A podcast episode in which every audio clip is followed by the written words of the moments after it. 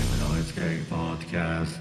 はい、皆さん、こんばんは。クリミナルズケーキポッドキャストです。はい、ザ・グッドアースト、よキャプテンです。ろしくお願いします。お願いします。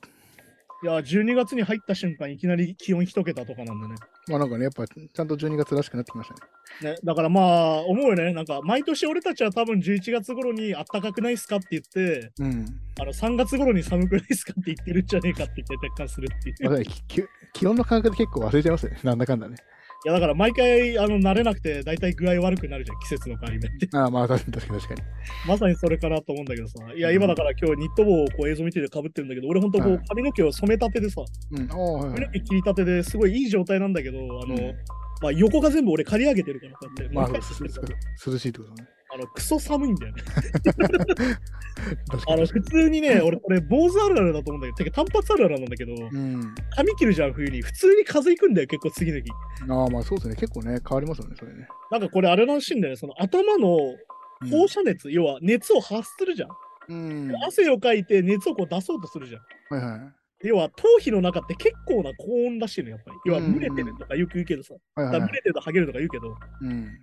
ゆる高温多湿なのに木がなくなるわけじゃん。まあ確かに確かに。森で例えればさ、今、うん森林伐採してるから、はいはい。めちゃくちゃここが乾燥して、で、し湿度もないから、温度を上げようとし続けるわけよ、頭、頭皮は。いわほうほうほうほう。ゆる寒いからさ。うん。で熱がこう、ぼーって出てるのに、外はすげえ寒くて冷えちゃうから、ああ、そうかそうかそうか。で、温度差で風邪ひくっていう。あええあなるほどね。だから結構ね、あの、まあこれはだからなんだ、無駄毛処理とかの話も出てくるけど、うん。あの人間ってややっぱ毛が生えてるのは基本的にどういう理由かって話だけああ、まあまあはいはい。ど、いや話それるけど、うん要は大事なところだから毛が生えると思ってくれるとちょうどよけ。まあまあ確かに確かにね。そいわれゆはるね。怪我を保護するために毛が生えてるから。ってうんまあ確かに確かこにと。はそれをなくしちゃうってことはあの保護してないからそれは風邪ひいたりするよねっていう。うーん、まあ、そりゃそうですよね。だからそのなんだろうあんまりアンダーヘアとかも本当は処理しない方がいいんじゃないかみたいな話はそういうことだったりとかね。うーん。でも逆に言うとなんか毛が毛のせいで清潔さがおなんか損なわれてるって話でもあるらしいから。ああ、まあまあまあまあまあ、そこそこ。そうっていうのもあったりとかしてあのなんだろうな毛は大事ですみたいな話なんだけど。うん。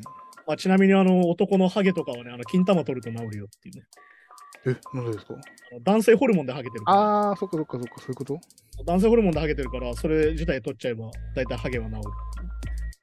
あ あ、まあ、今日究極関の係線。ない話してるうんいや、確かにね。え、でもそ実うそ際う。実際そうだったりするんで。そうそうだから結構だから頭髪それこそ薄いとねもう冬とか寒いですもんねやっぱどうしてもねまあだからね、あれなんだけどね、その海外と日本とハゲの扱いの違いみたいな話をする。ああうん海外だといわゆるセクシーなんだよね、ハゲっそてうそう確かに確かでなんでかっていうと、さっき言ったように男性ホルモンムンムンだからハゲてるわけよ。にうんそっかそっかそっ要はまあなんだろう、あの性欲バキバキみたいな。かはいはいはいで、ハゲてるから、ああ、じゃあセクシーだねってなるけど、男性性がこう溢 れ出てる。そうそっかそっかそっかいわゆる男性はおっぱい出てたりしないしね。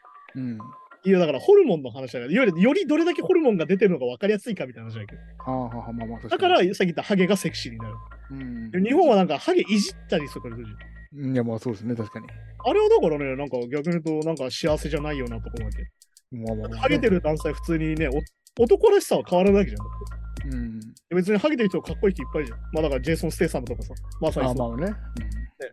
ザ・ロックで、まあドウェイン・ジョンソンだってそうだし、うん。うんねショーン・コネリーだってそうだしっていう逆に言うとさ、あのセクシーな男を並べると、なんかアメリカとかで6割ぐらいハゲになる。うん。あだって実際あのブルース・ウィルスがセクシーな男1位だったしね、しばらくは、ね、90年代。っ ああ、まあ、そこそこ。ていうふうに有名なハゲがいっぱいいるわけです。確かに。で、なんだ、そうイメージなんですかね。やっぱこう、日本人です様になる人が少ないっていう、いや、僕完勝手全ににイメーね、ジあれだと思うよ。あの、隠したりするからだと思うよ。とか、そういう。こそこそしてんじゃん。とか、まままカツラとかかぶったりとかするぐらいのものってイメージだからそう思っちゃうんですかね。えっとね、これは実ははっきりとした理由がありまして、あのみんな宣伝広告にやられてるだけで、だうん。ああ、まあそうか。確かにっ。て育毛なんて必要ないんだもんだから、はっきりうん。言う。ま脱毛とか育毛なんかしなくていいんだもん。あ確かにね。これはだからはっきり言って高須クリニックのあの包茎手術と一緒で、まあそこそこ。やんなきゃいけないとか、恥ずかしいものだっていうのを俺たちが広告で思わされてるだけなの。うん。だって本来の姿を勝手にハゲるし、勝手に包茎なんだから。そうそうそう。確かに。なのに、これをいけないものだってするのは、実は宣伝広告なんですよ。うーん。ね。要は、宣伝広告ってのは、これは 宣伝広告の話になるけど、うん。いや宣伝広告っていうのは、ある意味俺たちに見せてるわけよ。はいはいはい。価値観を。うん。その価値観に俺たちが染まっちゃってるの、はっきり言って。まあそうですね、確かに確かに。そだかうじゃなら、いといこけないれはこういうもんだっていうふうに。うんだから最近の電車広告が嫌なのは、ね、英会話を習え、金を貯めろ、 発音しろ、脱毛しろわけじゃん。要は、形式の広告みたいにしかないわけよ。うん。これは命令なんだよ、はっきり言って。まあそうですね。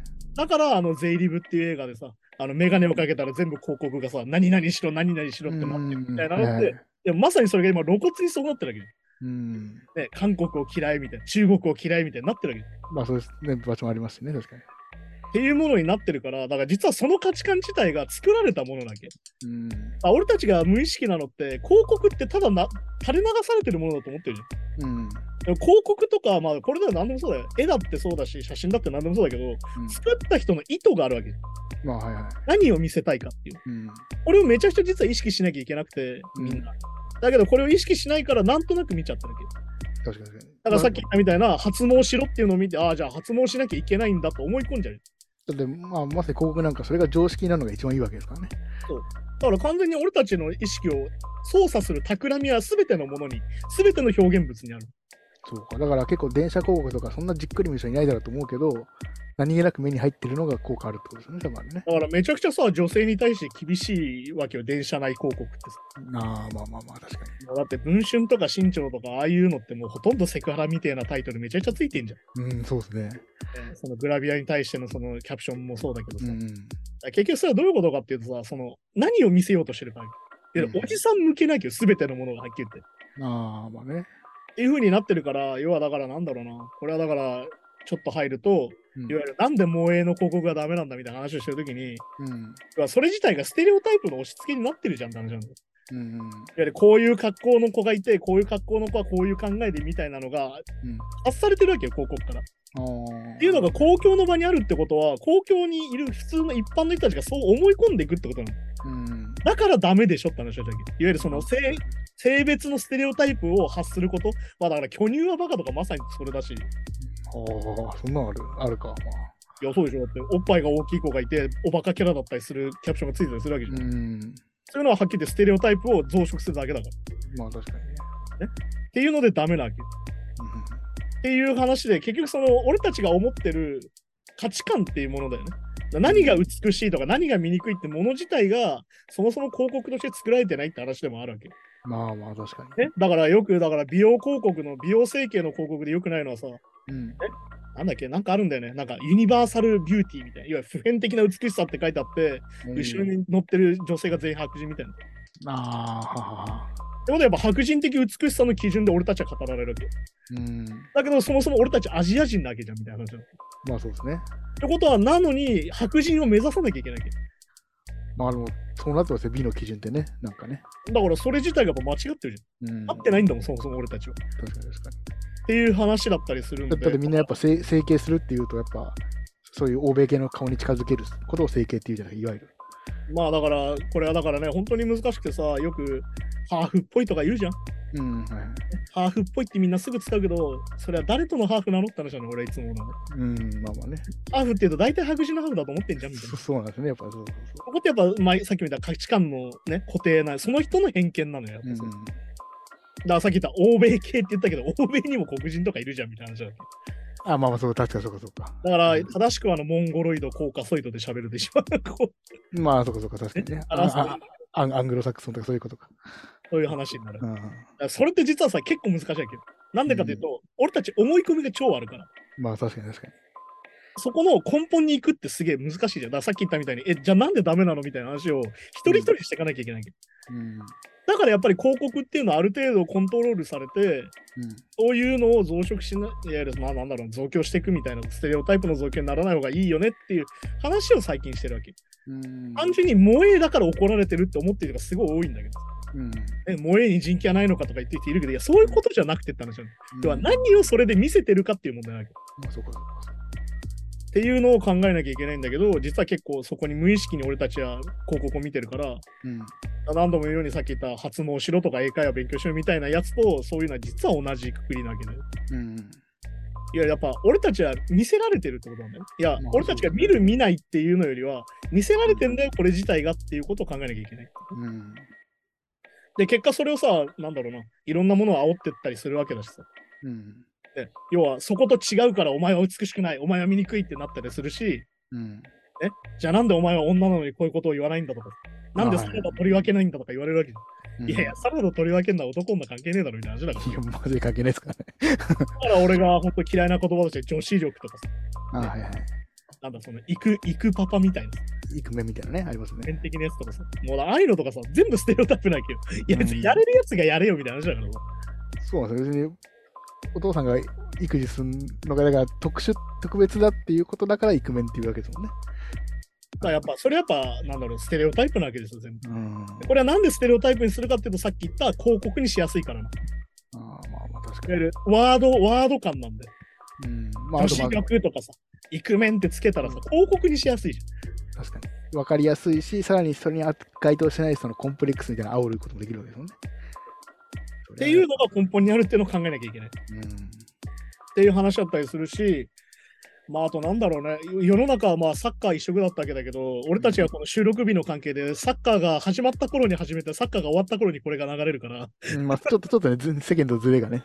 世間がズレがあるから、それは改めて思ったけど、うんまあ、あれなんだよね、やっぱだから、そのワールドカップのドキュメンタリーを見てて思った、いわゆるそのカタールの、カタールでやることの意味みたいなところだし、うん。あの今回やたらヨーロッパが弱えなっていうのは結構そういうとこでもあるしっていう。うんああ。いわゆる本来シーズンが終わってワールドカップに準備してワールドカップ行くのにシーズン途中で中断してきてるから、そうか、そうか、そうあか。のコンディショニングがめちゃくちゃになってるんじゃねえかなとはちょっと思ったりするっていうあーまあ、そうそういうのもあるんですね。要は基本的にサッカーっていうのはクラブチームのサッカーがメインでうん。このおまけとしてナショナルチームがあると思った方がいいからうん。でも日本って日本のだからサッカー人気って話になった時どうしてもやっぱ日本代表が人気になるわけじゃんだか確かに J リーグ見てないけど、ワールドカップだけ見るって言いますもんね、結構ね。らやっぱそれになっちゃうしって話だしあとだから前も話したそのなんだろうなその戦術的に勝ったのかうんと、ワンチャンで勝ったのかみたいなの違いっていうのは逆に言うとサッカーを見続けてる人しかわかんないしうん、うんまあ確かに俺たちにおた俺たちだってワールドカップしか見てないからじゃあそれより前どうだったのかなみたいな話になった時にうん。なんか勝ちゃいいんじゃねみたいな話になっちゃうんだけどうん。まあでもこれって何でもそうじゃんあの結果よりプロセスを大事にしようって結構何でもいいじゃんうん、まあま あね。なんだけどいわゆる勝ったからいいじゃんっていう物言いは実は本当に結果しか見てないわけよああ、まあまあまあ、確かにね。だからまあよく言うんだけどそのこの4年間を見てた日本代表のファンみたいな人たちはう本当にあの監督にイライラし続けてん、あ先日ねえじゃんって言ってたんだけど、ワールドカップ入ったら逆に言うとそれで勝っちゃうから、なんかーうん。名監督みたいになってるけど、元から見てから人がすると、いや、たまたま勝っただけじゃんみたいな、ちそうか、そうか。ょっと冷淡な感じになるっていう、そういう評価としてはそうなっちゃうかっていうふうに、要は結果論なんだよね、そのそれ自体が。うんでもその、スポーツも何でもそうだけど、まあ、アートだって何でもそうだけど、うんプロセス抜いちゃったらそこしか見えないわけど、うん、まあ結果出せばいいでしょう的なね。どんな手使うそれまでのさ、プロセスが、いわゆる死死類類なわけですよ。でもこれってさ、ずっと話してるスポーツ方針もまさにそうだけど、うん、いわゆる戦争とかいろいろ起きてるけど、まあ、やって楽しかったからいいじゃんみたいな。ああ、まあね。そうそうだから実はその結果論を重視するっていうもの自体がスポーツホスティングと超相性良くてまさに俺たち踊らされてますねなんてだからこのカタールのね、ワールドカップも、まあ、結局盛り上がったからいいじゃんで終わっちゃったら結構ね、悲しいですよね。だからまさにそういうことに実はなってるから実はそういうところでも実はつながってて、うん。だからやっぱりそのわーって言ってさうん。ねだからまあだからこれは本当に言葉として難しいけどあの感動ありがとうじゃはっきり強くなんねえかなうん、あー感動ありがとうだけでなんか日本代表強くなんだったら本当にあの宗教と一緒なんでっていううん信仰心だけでってなるから、はいはい。でなった時にじゃあ次どうやったら強くなるのかなっていうのを考えてる人たちが多分本当にサッカーを好きな人たちだからそれでだから戦術とか、そうそうそうやっぱそういうとこも注目してるってことですよね。だから俺たちがやっぱりサッカーの見方、俺たちが分かってないっていうところでもあるから、でもやっぱ俺たちスポーツは見るじゃん。うん。あなんか点が入ったぐらいは分かるわけよ。み日頃見ない人でもそう。そうそうそうそう。いやだからそうですね、大阪は詳しくないけど、だからこの試合には勝ったけど、戦術的にはあんま正しくなかったよねって試合もあるわけじゃないですか、当然。うん、それはあるよね。でもそこに対してやっぱでも、そのサッカーファンの人たちで、いや、勝ったのに文句言うなみたいな 人たちもいるわけですよ、一定数ね。まあだからよく言うんだけどさ、あの、始まったから文句言うな。うん。終わったんだから文句言うなって、これう同んじ人が言ってんじゃん。ああ、まあ、そうそうそうね。あの、オリンピックの時超いたじゃん。言いましたね。もう始まったんだから選手たちに気を使って文句言うなよみたいな。そうだねで、今度さ、終わったらもうもう終わったんだからいいじゃんとか言うわけ。そうそう。で、この人たちに共通してるのはさ、この人たちじゃあ何も言う機会ないわけよ、実は。いわうん、 まあそうね。ゆる始まる前以外はもう文句言っちゃいけないみたいな。うん。いや、確かにね。え、お前じゃあいつ俺文句言いゃいいんだよみたいな。いや、そうそうそうそう。確かに。でもこういう人がどっちかっていうと多数派になっちゃうからさ、そこはなんか複雑な気分になるわけど、そこだはからね。それをやっぱね、こう自分の好きなチームとか、チームとか、まあ、国とか、ワールドカップがこう批判されたと思ったんでしょうね。まあ、それだからさっき前、あ、だから先週話したかな。だからそうのん信仰心がないのに信仰だけあるみたいなとこまだ、そういわそうそう。ゆるお前を否定してるわけじゃないじゃん。だうん、そうそうそかう。らそれ逆に言うとナイーブすぎない方じゃんね、そこはう。ん、ね。天才すぎないそこはっていう。そうそうそう。まあだからさ、批評されて強度が上がるってものがめちゃくちゃあるから、本来。いわうん、ゆるその批評され続けて、じゃあ俺たちはどうしたらいいんだってところでレベルアップするわけだから、なんでも。うっん。ていうところに批評が存在しない社会っていうのははっきり言って知性の劣化ですから。まあ、まあ確かに確かに。それ自体はあるあるかなとは思うし、ね、うんあとなんだろうな、信じられない事件というのはいろいろあるもので、うん。あのドイツでね、あの25人逮捕されるクーデター事件っていうのが起きてて、ねえ、クーデターって。まあだから、これをだからね、これまあちなみになんつうのあの、本当になんか、Q アノンの人がいたりとか、まあ陰謀論ってこもりなんだけど、これよはいく、はいはい。これぜひあのニュースになってるから見てほしいんだけど、うんあの貴族の末裔の人だったりとか、うん。いわゆる極右関係者、えっとうん元軍人、えっとロシア人女性って、このカテゴライズどうなんだと思うけど、うん。まあ、あとまあ、 この裏ニュのースみたいねになってて、もうなんかうんなんだろう、あの陰謀論てんこ盛りなんだけまあ、はいはい。ど。で、しかもなんだろうな、えっ、と、これだから言葉の説明必要か、いわゆる、この第二帝国の復権を目指してるみたいな話が出てくる。うん、第二帝国。だから俺たちがしてるのは第三帝国ってやつじゃん。うん。えっと、第三帝国は、要はナチスが自分たちのことを第三帝国っていう、いわゆる自分たちを称してたわけまあ、いわゆる、まあ、まあ、まあ近代史のってこど。とね。そうでまあ、もともとその、えっと、第二期がいわゆるビスマルクのドイツ統一により実現したドイツ帝国ってやつで、うん。うん。まあ、1870年ぐらいの話なんだけど、それ自体100 100年以上前の。もうもう超前の話なんだけど、要は、俺たちは第三帝国を目指してるのだったったらナチスなんだけど、うん。第二帝国を目指してるけど、さらにまた違うやつってへいう。えー、そうか。あ俺、てっきりだから、俺はネオナチかなんかだそうそうそうね。ドイツだから。そしたらなんか、実はそうでもないっていう。へえ、そそんな遡るんだっていう。であと、この人たちが何しようとしてたかっていうと、うんいわゆるその議会を襲撃しようとしてた。はいはい。なんかね、アメリカのあれと似てますもんね、やっぱ。だからやっぱアメリカのあれと似て て、あいやトランプがやってた頃ってこういうことじゃないのみたいな。うん。ってことだからやっぱ国家反逆罪ですよね、トランプさんみたいな話だからまあ、影響力としてはね。こう近いものがあるから。やっぱ Q アノンってそうですね、アメリカだけじゃなくて、全世界まあ、そうデ言いィーますプよねステートが支配してる世界だ。いますか。だかららそれはあれじゃん、イルミナティとかさ、フリーメイソンみたいな人たちと実は一緒なわけ。っはいはいはい。ていうことでね、だからこういうのがマジで起こりうる。まあ、特にそうですね、イルミナティとか、それはユダヤ資本みたいな感じですもんね、なんかいわゆる。あだから前お話しそうただね反ユダヤ主義だねだから、こうしたちからするとまさに、そうなのか。まあだからなんだっけ、もう本当にだからあの、なんだっけ、言葉として本当になんか要は、これ内戦状態を作ろうみたいな話なんだね。そうう。もうんだいわゆる国内で戦争させようみたいなさはいはい。って話だから、いや、これマジすげえ怖いことなんだけど、実は結構なんだろうな、なんかあんまりみんなのほほんとしてる感じも実はあってみたいな。そううん、まあ確かに。うん、ことだったりとかするしね。だからこれについてはね、多分ね、なんか思ったよりみんな重要視してないかなと思うけど、うん。なんか日頃こういうのをニュースをこう追って読んでる人からすると、これやべえなっていうさ。あいやードイツでこういうこと起こるんだったら日本でも全然あり得るじゃんと思うんだけど、日本ではあーまあ言えないかなって思うのは、やっぱりその、なんだろう、デモ的なものが日本って弱いから、いわあー、まあまあ、確かにね。ゆるその国会議事堂に乗り込もうみたいな話にはあんまなんないかなっていううん。で。なんでかっていうと、あの基本的に日本の陰謀論者の人たちは政府支持だから。まあこれなんでかというと、そもそもそれ自体が民主主義の否定だから、民主主義的なものを全部否定しちゃうことだから、だかうん。らさっき言ったトランプがなんで勝てなくなったかって言ったら、いや、それそもそも民主主義否定してんだから、じゃあ選挙出んなよって話になるわけど。うん、ああ、まあね。だからそのシステムごとひっくり返しちゃうんだったらそのシステムの中にいいんだよって話だから。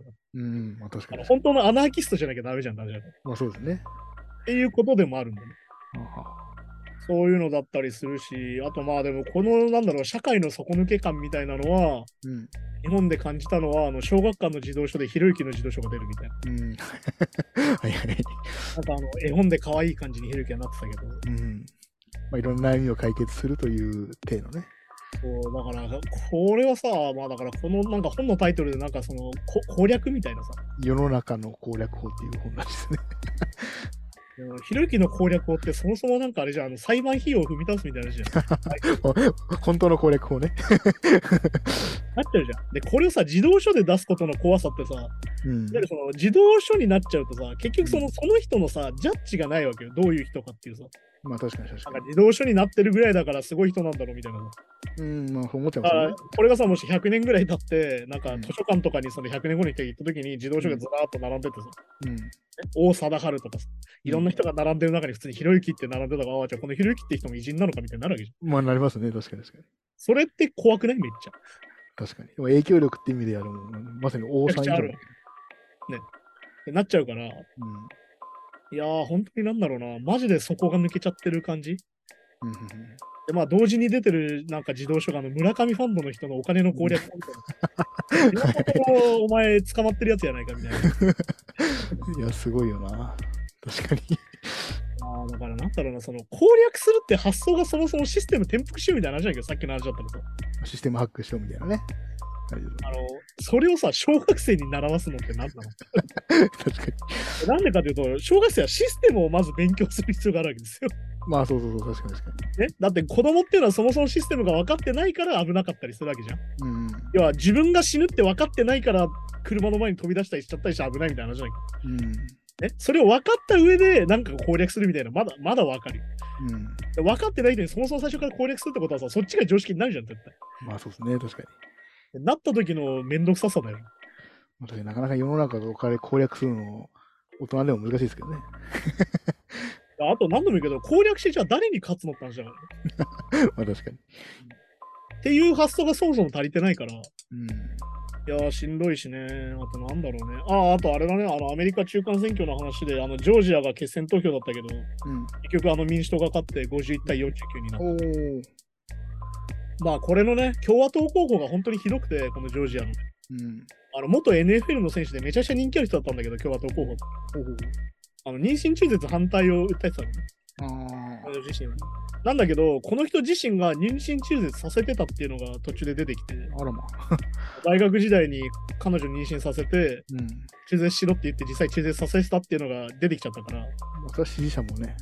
いなくなる よ、ね、お前言ってることでやってることちげえじゃねえかまあ確かに。っていうのがあったりとかまあだから本当に民主主義危ういなって感じじゃないこういうニュースとか見てる最近ね、ちょっとね、なんか、ガタが来てる感じは、世界的にもあるとあなるよ。ねだからまあ極右政党とか極左が勝っちゃう感じいわゆる極端な方が勝ちやすくなってる感じはまさにそういうことだしあまあ、それはでもそうですね。でも世界中でそうって言いますよね、選挙とかね。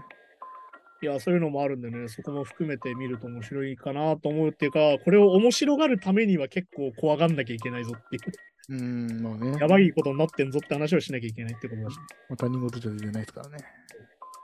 はい、じゃあそんな感じで今週もじゃあ音楽ニュースに行きましょうかね。行きましょうか。ガンズローゼス、テキサス州の銃販売店を告訴。ガンズローゼスはバンドが関わっていると思わせるとして、えテキサス州の銃販売店を告訴していると。でこの告訴は、ジャージービレッジフローリストが運営するオンラインの銃販売店で、テキサスガンズローゼスっていうまあお店ですね、に向けられたもので、まあ、このテキサスガンズローゼスって名前が、まあ、消費者を混乱させるとして訴えているとはいはいはい。いう内容ですね。まあ、なるほど。まあ、あれだよね。これだから、あの、 なんつうのかな。あの、うん偽サイトみたいなさ、ものに近いっていうっていうか。ーこれ、ガンズなんだと思わせて買わせるみたいなことをガンズは怒ってるわけで、まあ確かに確かに。でもこの、なんだっけ、その、お店側は、あの、バラも売ってますみたいな。うん、だからもう、め ちゃめちゃ意図的ですよね、だからね、明らかにね。少量のバラを売ってますっていうこと自体が、お前もう最初から言い訳考えてただろうかんだから。そうそうそう、関係ないですからね、本来ね。っていうのだったりするからね。うんまあでもこれ、はだからなんだろう、ガンズ自体がその銃をあしらったなんだろうな、絵とかもあるから、そのバまあラっまあ、まあ、アルバムとかね、確かにありますていうのがあるから、まあそういうので利用されやすいってのはまさにそうだし、もんね。まあなんだろうな、この、難しいよね、その自分たちのやってる音楽ジャンルにさ、うん。そういうのが好きなファンが多いみたいなのもあるわけ、実はね。うん。まあ、これはだから前も話したと思うけど、あのメタルとかの人たちって結構保守的な人が多かったうりする。ん。はいはいはい。だからなんだろうな、本来その、なんだろう、キリスト教、反キリスト教だったりするはずなんだけど、うん。結構その男性主義になりやすかったりとか、まあ確かに確かに。うん、保守派になりやすいっていうのは実はあったりするから、こうんのガンズのファンの人たちの層もそういう層に実は多い。で、そのうん銃持ちたい人たちが多いってことでも実はあったりするんだよね。なるほど、なるほど。だから逆に言うと、この、だってさ、そもそもその店の名前にししなかったら売れないって思ってるわけじあ、まあそっか、だから戦略としてやってるわけだから、そっか。ゃん。そういうことなそのう。だね。あうんだったりとかするから、あ、なるほど、まあだからさ、もう当たり前なんだけどさ、だっうてん、それでさ、銃買いましたっつってさ、うんそれで結果それで人をこれが殺されたりとかするのは、それはバンドとしてはいい気分にはならないじいやー、てかまあね、ほんと銃規制はね、ほんとししていかなきゃと思って、ね、ゃん。そうそうそう。思いますけどね。まあでも、でもこれもやっぱテキサスだから、やっぱそっか、ちょっとぐ、そっか緩かったりするのか。まあ、まあ、なのにオープンキャリーが OK な国なん国っていうかね州っていうのだったりするから、まあだからその、 なんだ、えっ、と、銃と花と、こう、金属製の金庫と共に販売してるからみたいな。うん。混同はしませんって言うけどさ、いや、うん絶対狙ってるよな。 いや、まあそうだね。 その組み合わせ何っていう、そのね。まあだからそれをやっぱガンズ自体はさ、それは合理性を考えたらお前絶対狙ってんだろうってやめてくれよってなるから、まうん。あそれはそうなるよねって感じだしね。っていう話をするから、だから結局だからこれはだから損害賠償と一応なんだっけな。いわゆる店名の変更うん。をガンズは求めてんだよね、確かはいはいはい。に。まあだからこれはでもめちゃくちゃあり得るよね。だからその、なんつうの、Google の検索もまさにそうだけじゃん。ガンズローデスって検索したらそのそ店うか、も確かに。出るわけだ。まあ、ハッシュタグとかでもね、引っかかるのかもしれないしね。そうだからやっぱ逆に言うとそれってさ、もうなんだろうな。だからハッシュタグをハックするみたいな運動もまさにそうでさ、同じ言葉で違うことを投稿するみたいなのがさ、うんあったじゃん、アンチ活動の話でさ、スター・ウォーズって検索して違うものが出るようにするみたいな。うん。うん。それにも繋がっていくようなもんだから、はいはいはい。これはだから確かにガンズはそういうなるよねっていう。そりゃまああそうだね訴えるよねって話で、それは。確かに確かはい、じゃあ次のニュースいきましょうか。に。行きましょう。はい。 Apple Music カラオケ機能となる Apple Music シングを年内から開始と。うん。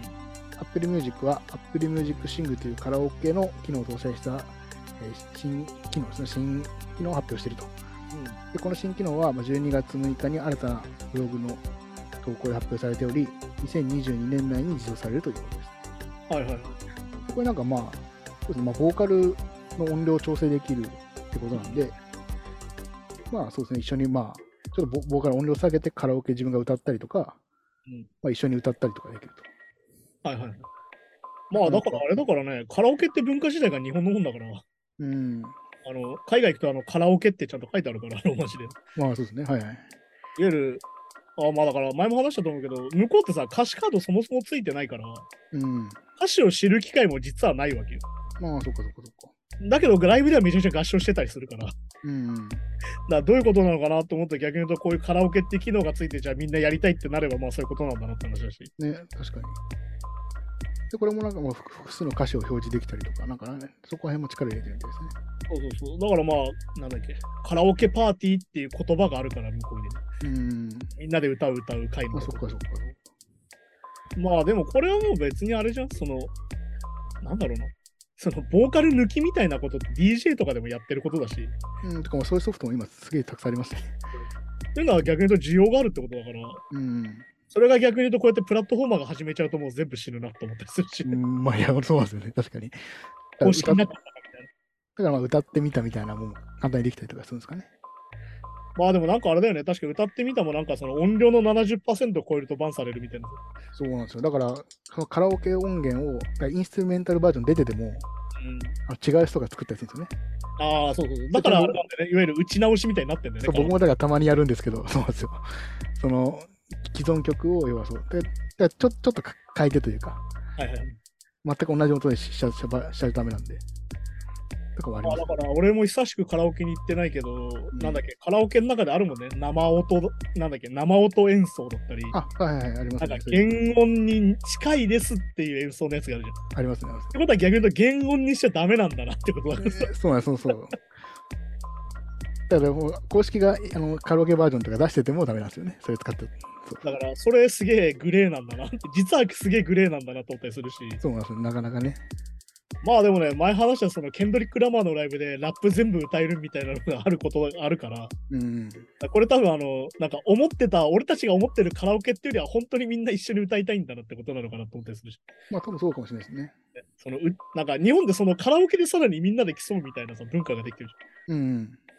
なんかそこってあの、なんだろう、タレントコンテスト的なやつじゃん。いわゆるそのアメリカンアイドル的なさ、ああ、まああまのあ、確かに確かいわゆるオーディションでそういうことするっていう風になってるけど、に。うん単純に向こうは本当に全部みんな歌うみたいなのあるから。うんうん。みんなで歌うってね。いわゆるそのシンガロングしたいみたいな。はいはい。あだから、日本だとね、逆にライブ中に歌ってるとうるせえって怒られたりするから。うん、ああ。 てかまあなかなかね気遣いますよね。どこで歌っていいか。ちゃんとその場所が決まってますもんね。だからそういうのもあったりするから、そこはなんか日本、ある意味だからカラオケってものがないと日本はちゃんと一人で歌えないのかなってことでもある し、ね、ああ、まあそうかそうか。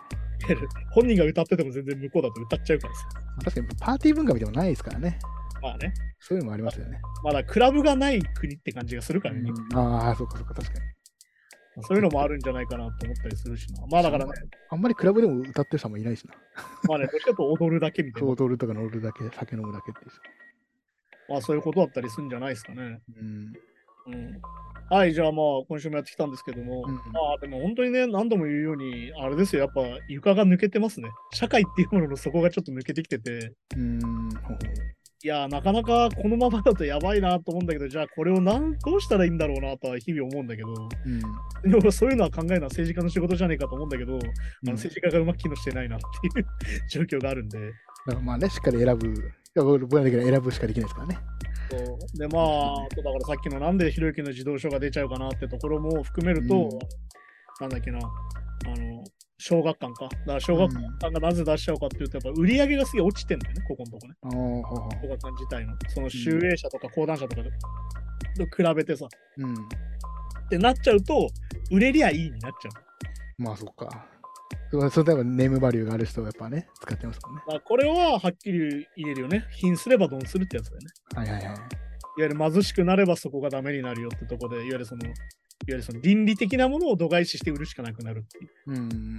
まあだから、喧嘩本とかまさにそうだけど、ああ、はいはい。あれってはっきり言ってヘイトだからさ。差別だまあそうから、あれはうね。ん。だけど、それが売れちゃうんだもん、やっぱりっていう。まあやっぱね、その、そそこの層に向けてやっぱりやるとね。そうだから、結局、その、なんだ、あの、やっぱりその差別心みたいなものってやっぱ人間必ずあってさ、そうそう。だからよよく言うのが、ああいう記事書いてる人、すげえ勉強してるらしいんですよ、やっぱ。ちゃんとした記者だから。だからちょっとオーバーに言い過ぎてるなって分かってても、その記事書いてるっていうね。まあでもそれははっきり言ってカルト教団と一緒でさ、うん。あのこの壺を買ったら救われるなんて作ってる方は思ってないよ俺なでもそうそうそう、そういうことですよね。だからそっちの方が俺はだから罪が重いと思ってるから、あでれだもけど、儲かるからっていうことですよね。儲かるからやってるやつが一番立ち悪いよっていううん。とこだったりするからねだからなんだろうなその儲かるからっつってるってことは逆に言うと儲からなくなってるってことなんだよねいや倫理的に正しいことをやってももう儲かんないじゃんみたいなああ、まあまあ確かだからさっき言ったその世の中を攻略しようみたいになるわけよに。うん。普通にやっても勝てないからじゃあちょっとずるしてもいいから勝つかみたいな話になるからああ、まあね、はいはい。でもそれってさ俺が本当によく嫌いなさコスパ論と本当に一緒でさうん。コスパ悪いからこっちの方がよくねみたいなさうんこんなこと言ったって意味ないんだからやめた方がいいよみたいな。だから本当にあの24時間座ってないんだからその記録はゼロにした方がいいよねとか言う色とかまあね、そういう思想上がでっすてるわけで。っていう考えるとなんかすげえ嫌だなっていう。嫌な感じっていう。そうそんな趣味一円にもならないじゃんみたいなね。そういや一円にもなる人ないんだけどなっていうね。趣味だからと思うけど。それこそあの好きでやってるっていうのが通じない人にはまさにそういうことだよね。でもなんかそういう価値観の人も増えてきてます、多分ね。いや、いやここれやって何の意味があるのとか。いやでもそれってまさにだからさっき言ったひろゆき的発想が広がってる証拠でしょ。そうそうそうそう。いやよく思うよ。なんかたまに喋ってて、お前それひろゆきが言ってたことそのまま言ってるだけだろみたいなやついるから。みたいなのもね、そうそうそでもこれだから何度も言うように思想なき思想だからさ。う。うん。あのそもそもお前に主がないじゃんってまあ、なっちゃうもんね。でなんでかっていうと、それで反論された時に答えれないのもんそういう人って大体。まあまあね。お前それ論点ずらしだよねって言った時にうーってなっちゃうの。っはいはい。てことはあの、そもそもの論点を分かってないままずらしてるってことだな。っうん。ていう危うさがあるから、本当になんだろうな、その。まあでも、まあそれさっき言った、勝ちゃいいじゃんみたいな人たちもまさにそれだからね。まあ確かにプロセス関係ないですもんね。プロセス気にしないで勝ちゃいいじゃんって人たちは、はっきり言ってだから、ずるしたっていいじゃんみたいな話だから、論点ずらそうが何だろうが言い任せちゃえば、まあ、勝ちみたいな話だから。いや、実はそのさっき言ったオープニングの話と全部つながってるから、っなるほどね。てことになるんでね、そこら辺は気をつけて皆さん生活してくださいってことですね。そうですね。はい、じゃあそんな感じで今週もありがとうございました。また来週です。さようならさ。よなら。 Wave Noise Gang Podcast.